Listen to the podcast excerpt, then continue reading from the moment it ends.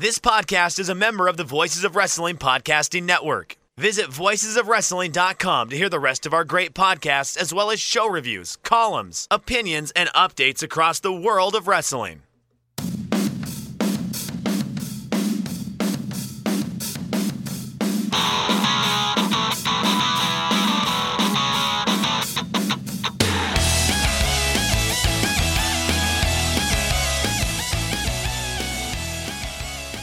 Hello, hello, and welcome to the Sport of Pro Wrestling podcast. I am Chris Samsa, and this is your G1 Climax 30 Night 3 preview. G1 Climax 30 continues from Sapporo on September 23rd with another event stacked with A block matches. The card is split with two matches between wrestlers that seek to remain undefeated and two matches between wrestlers who seek their first win of the tournament. The main event will feature the end of another G1 to Wrestle Kingdom and back to G1 trilogy involving Kota Ibushi, as he will battle Jay White in a rematch of last year's tournament final. The undercard of tournament matches features some remarkably captivating matchups, including two intra-stable matches that we've never seen in a New Japan ring. The semi-main event will feature Chaos members Will Ospreay and Tomohiro Ishii facing off for the first time in their careers. And third from the top, Suzuki-gun member Taichi will battle leader Minoru Suzuki for the first time in NJPW. Earlier on the card, Kazuchika Okada will attempt to continue his 2020 dominance against easy target Yujiro Takahashi, and Jeff Cobb and Shingo Takagi will both look to get their first points on the board in the first tournament match of the night.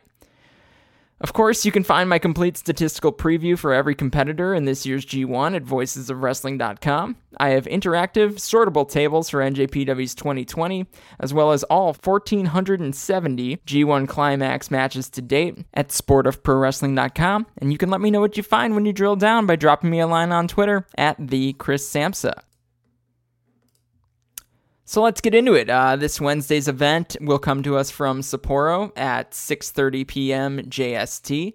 That is uh, 4:30 a.m. Central Time, so that's Chicago time. So what is that? 5:30 in New York and 2:30 a.m. on the West Coast. So you can watch live or on demand at njpwworld.com. And uh, while we're talking about NJPW World, again, I'm going to give a shout out to NJPWEXT. So NJPWEXT is the only browser extension for NJPWWorld.com with features like synchronized viewing parties, dark mode, improved translations and layouts, custom and shared playlists, and much, much more. It takes NJPW World to the next level.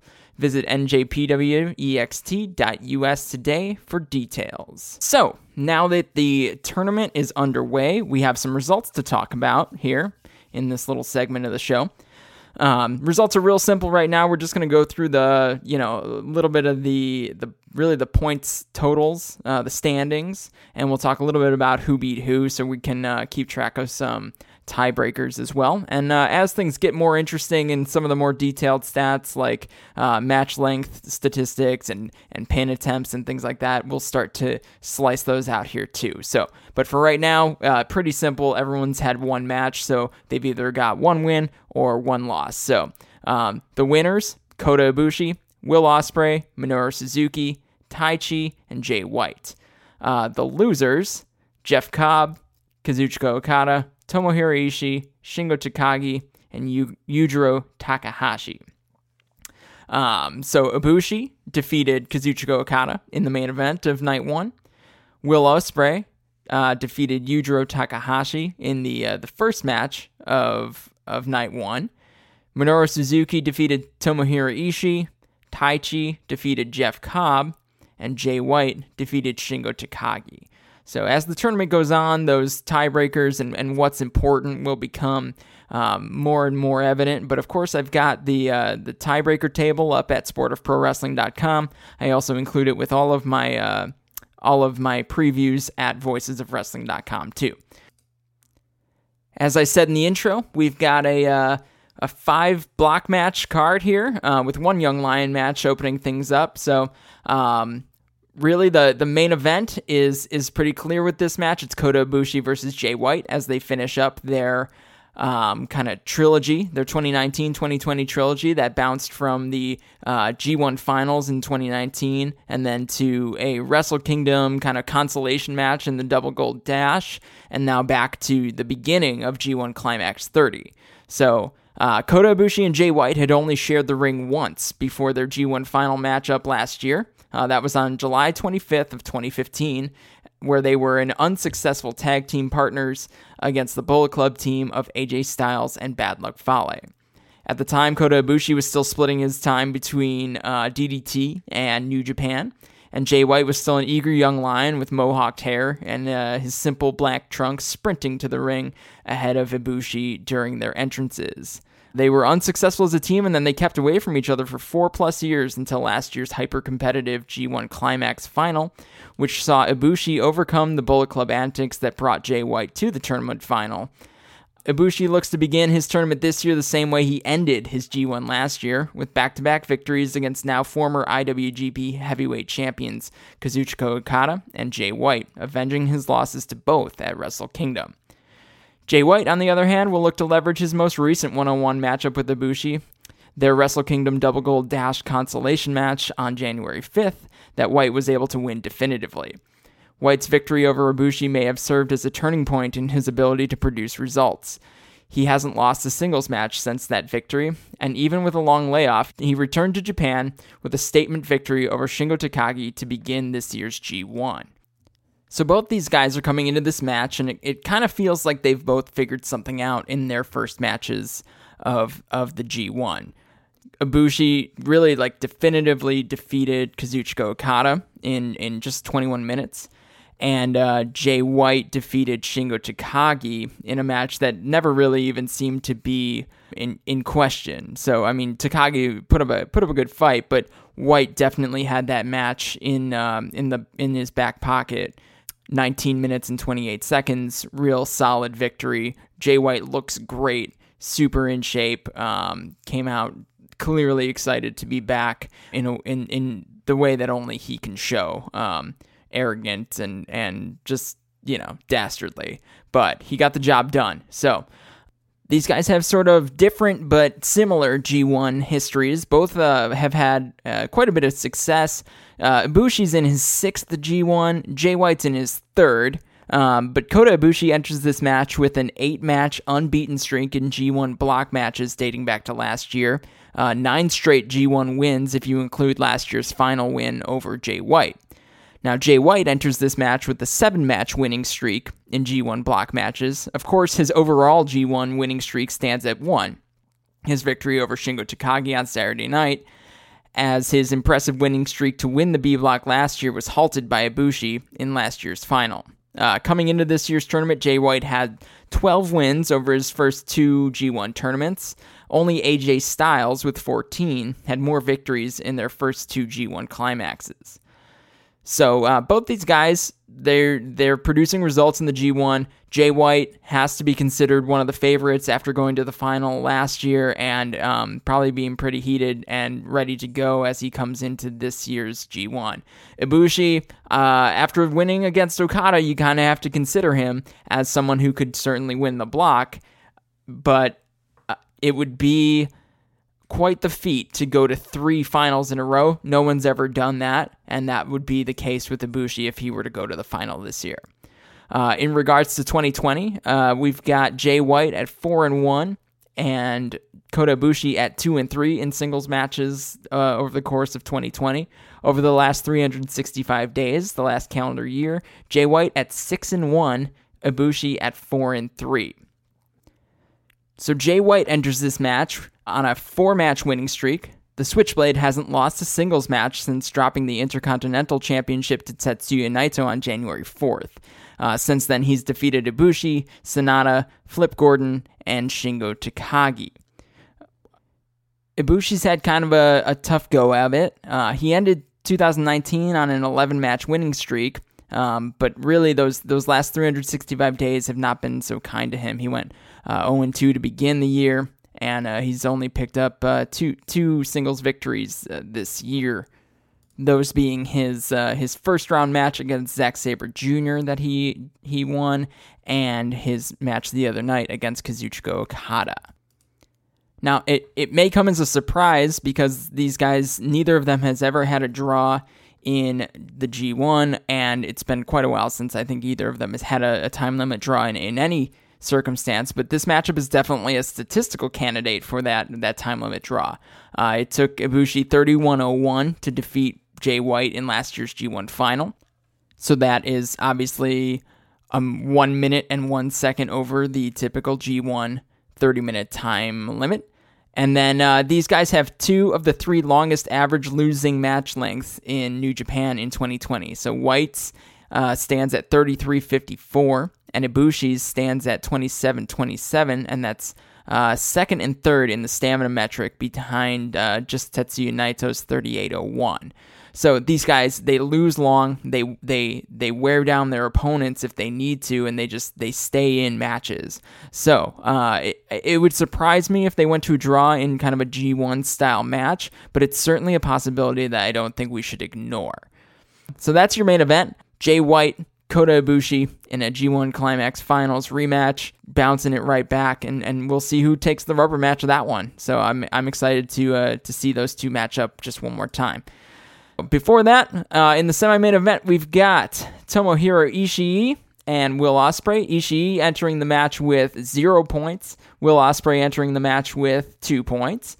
So Tomohiro Ishii looks to score his first two points of the G1 in a first-time matchup against fellow Chaos member Will Ospreay. Ospreay and Ishii succeed with very different styles, and it will be interesting to see how Will Ospreay's high impact acrobatics and agility match up with Ishii's no nonsense striking style. Will Ospreay was given a layup by the New Japan matchmakers in his first match back since the pandemic hiatus, defeating Yujiro Takahashi in just 7 minutes and 34 seconds. Ospreay looked ready to compete at a high level in the ring, and upon his victory, he was given a microphone to declare that, quote, New Japan has been good in the pandemic era, but it's so much better now that I'm back. And the G1 is about being the one, and you're looking at him. Ospreay is uh, uh, he's never really outwardly lacked confidence, but this was one of his first opportunities to, cl- to declare it so publicly as he scored his first win of the tournament. Uh, Tomohiro Ishii wasn't so lucky. His first tournament match uh, this year was against Minoru Suzuki, the 52 year old veteran and now never openweight champion, who was snubbed in the selection process in last year's G1, so he, he came in with a chip on his shoulder for sure. Ishii battled Suzuki as hard as he could, but ultimately succumbed to the Gotch style pile driver in defeat. Ishii comes into this match with quite a bit more experience in the G1 than Will Ospreay. This is his eighth consecutive G1 climax. Ishii hasn't been super successful in the G1. He's 30 and 35 overall with a .462 winning percentage. Average match length lands at 14-17. So that's pretty much uh, you know, straight up with the average of the last 10 years. So, and then you've got Will Ospreay. This is his second tournament. He's got 10 G1 matches under his belt and he's 5 and 5. Ospreay's all-time average G1 match length of 17-13 though is currently tied for the longest among this year's G1 competitors with Okada. His average match length did drop quite a bit um, with that seven minute victory over Yujiro Takahashi. When it comes to that first match of the tournament this year, Ishii was the only wrestler who did not even attempt a pin in his first G1 match of 2020. Ospreay, on the other hand, he attempted two pinfalls, one of which was successful. Uh, so that's a 50% conversion rate for Ospreay on the pin attempts. Last year's tournament, Ospreay had the uh, the most pinning attempts at 51 over the course of his nine matches. So that was an average of 5.66 per match. And then uh, his his first match this year, only two. Uh, and then on the other end of the spectrum, Ishii in last year's tournament, he um, his opponents attempted to pin him 49 times. Um, so that's an average of 5.44. And Minoru Suzuki only attempted to pin Ishii once, and uh, he was successful. So that is something to look out for too. Ospreay style is usually, especially against bigger guys, guys that he's um, mismatched with, we'll say. he typically just in the hobby, it's not easy being a fan of ripping packs or repacks. We hype ourselves up thinking ah, maybe I can pull a Ken Griffey Jr. rookie card, but with zero transparency on available cards and hit rates, it's all just a shot in the dark. Until now. Introducing slab packs from arenaclub.com, the only repack that provides real value, a complete view of all possible cards, and clear hit rates for each one. Now, when I buy slab packs at Arena Club, it finally feels like I know what I'm getting. I was able to open an Arena Club slab pack, and and I'll be honest, it was a lot better than what you normally do. Say you go to a card show and there's a random innocuous brown bag of cards, and yeah, you can open it and look, it's going to be junk. You're you you know what I mean? Like you know what you're probably going to get in those. Maybe you find that fun. And sometimes I do. Sometimes I like just opening up cards and saying, "Ah, hey, look at some random cards, or whatever." But if you're really in this game to to find value and find particular cards, it sucks to have to buy these mystery packs, and it ends up being you know almost nothing, you know nothing of value. Not with Arena Club. You can display again of all available cards, hit rates, grading, so you know that when you're opening up the slab pack, you are going to get something valuable. You are getting something good. And Arena Club, in addition to having those great slab packs we just talked about, is also a marketplace for card collecting, buying, trading, selling, displaying, all that sort of stuff. But those Arena Club slab packs, man, they are revolutionizing the repack game with transparency. After your pulls are revealed, they'll immediately be placed in your vault for safekeeping or trading and selling, and you can have them officially graded by Arena Club as well. So again, uh, setting these things off, it's going to be officially graded by Arena Club, and the Arena Club grading process is accurate, fast, and transparent with full grade rationale provided and explanation of how your card was scored. So whether you're buying, selling, trading, or displaying Arena Club is the card collecting platform that you have to check out. So right now, I've got a special offer here for Voices of Wrestling Network listeners. You can get 10% off of your first purchase by going to arenaclub.com slash VOWnet. Again, that's arenaclub.com slash VOWnet. Now, that's a crazy offer. That's 10% off a $400 slab pack. $40 off right there. 10% off your first purchase. No matter what that purchase is, 10% off. Again, that's arenaclub.com slash VOWnet, arenaclub.com slash VOWnet for 10% off your first purchase on Arena Club. And we thank them for sponsoring the Voices of Wrestling Podcast Network. Our bodies come in different shapes and sizes, so doesn't it make sense that our weight loss plans should too? That's the beauty of Noom. They build a personal plan that factors in dietary restrictions, medical issues, and other personal needs so your plan works for you.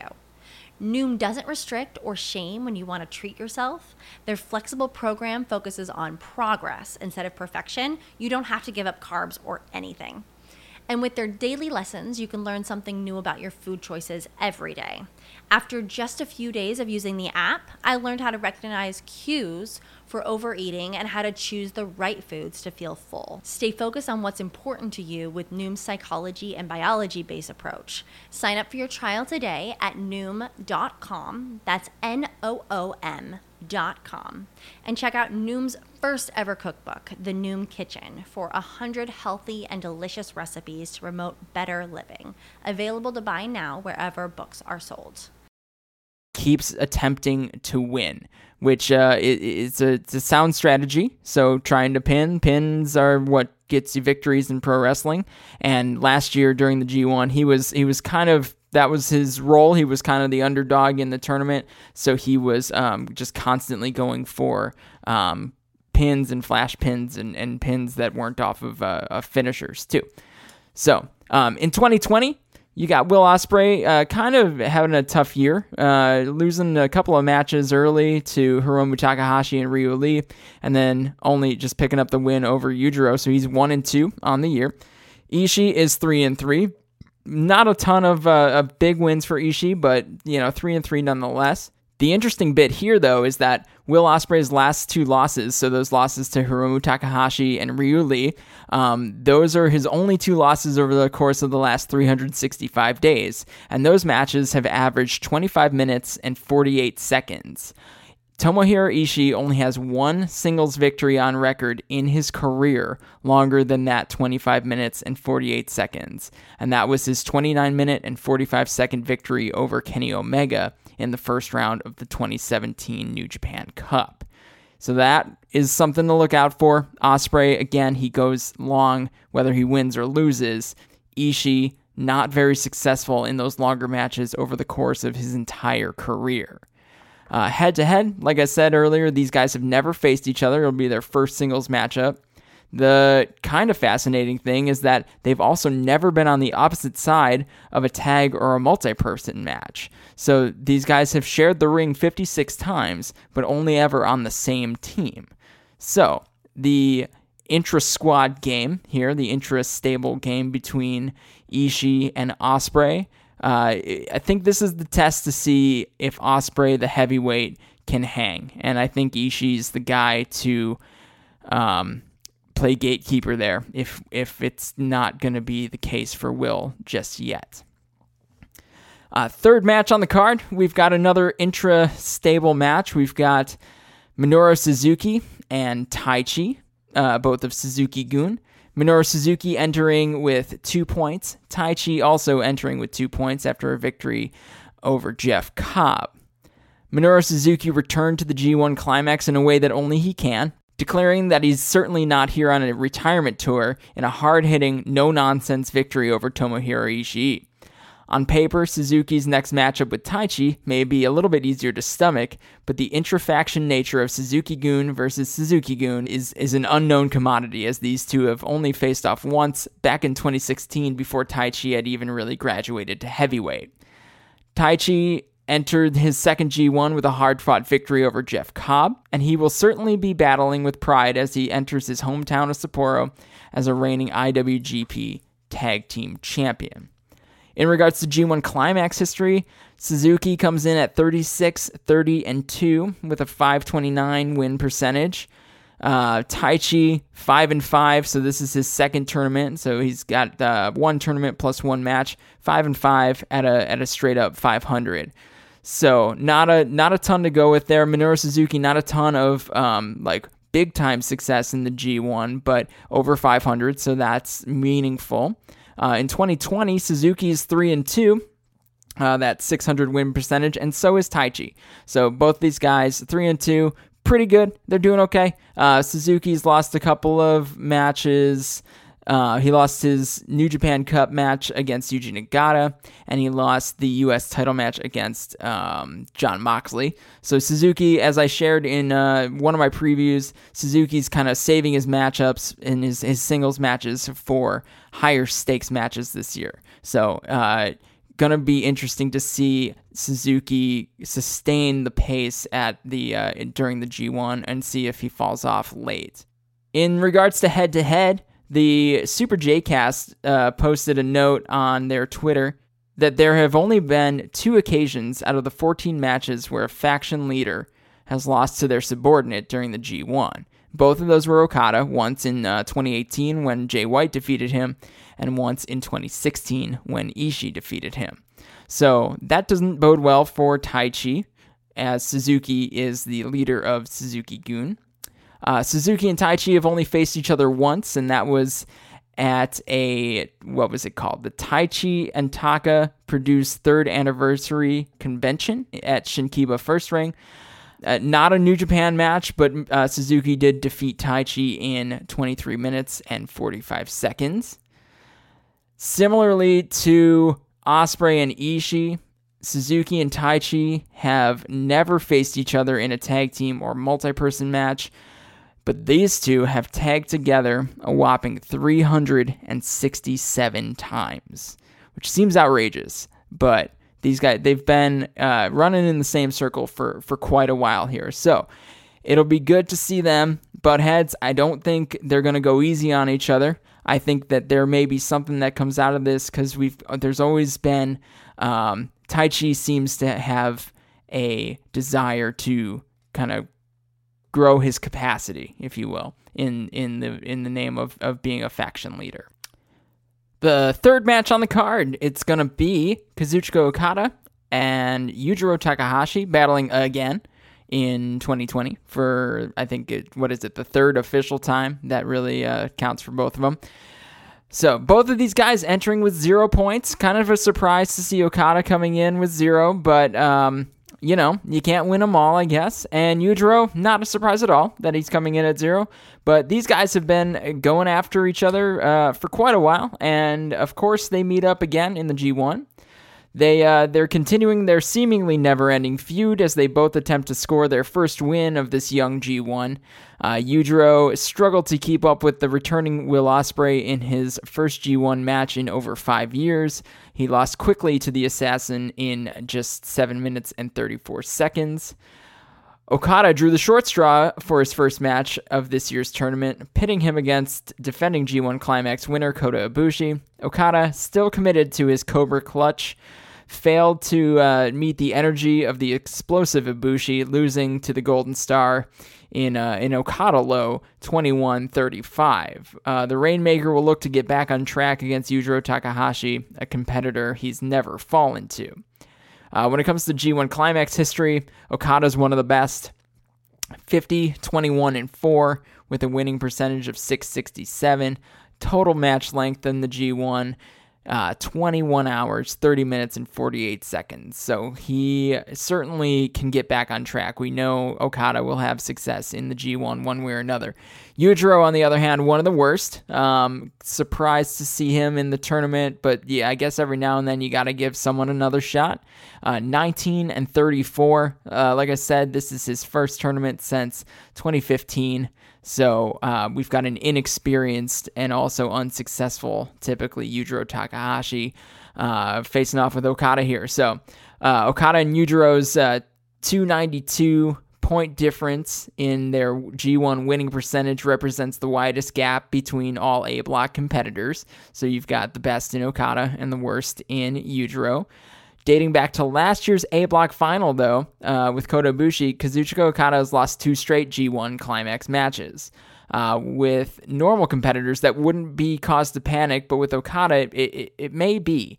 Okada has only lost three straight G1 matches once, and that was between uh, the end of the 2017 tournament and the beginning of the 2018 tournament. And uh, 2018 tournament was not a um, not a great tournament for Okada as he uh, seemed to kind of lose his, his mind throughout it. So we may be seeing a different version of that happening with Okada here as he uh, he remains committed to the the money clip. So his submission move, the the Cobra Clutch that he's uh, branded as the money clip. So um, he he showed on Saturday night that he's remaining committed to that finishing submission hold.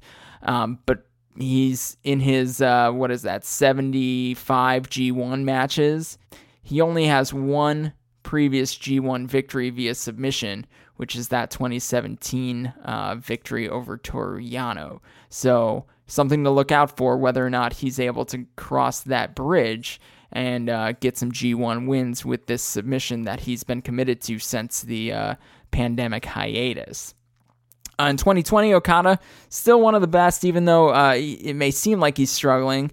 He's he's been a little less dominant, but he's been eight and eight and four, which is in line with his. It's actually the same as his all-time G1 win percentage of 667. His eight singles victories remain the most in New Japan, with Evil and Jeff Cobb hot on his heels at seven. Uh, Okada's five singles victories by submission are tied for most in New Japan with Yuji Nagata and Taiji Ishimori. Like I said, these guys have some head to head history. Some of it uh, back in 14 and 15, both in G1. Uh, that was Okada victories. And then again at Sengoku Lord just earlier this year, Okada defeated Yujiro in 13 minutes and 43 seconds in a singles match.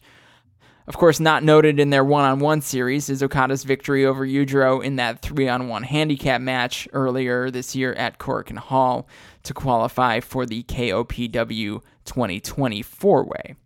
So these guys meet up again. Uh, hopefully for the last time in a little while, as as this hasn't been the most captivating of um, feuds, especially by uh, Kazuchika Okada standards. But they got to face each other one more time here in the G1, and we'll see kind of where it ends up. Maybe Yujiro's figured something out. And to kick off the tournament matches on the card, we'll have another match between competitors who lost their first match in the in this year's G1.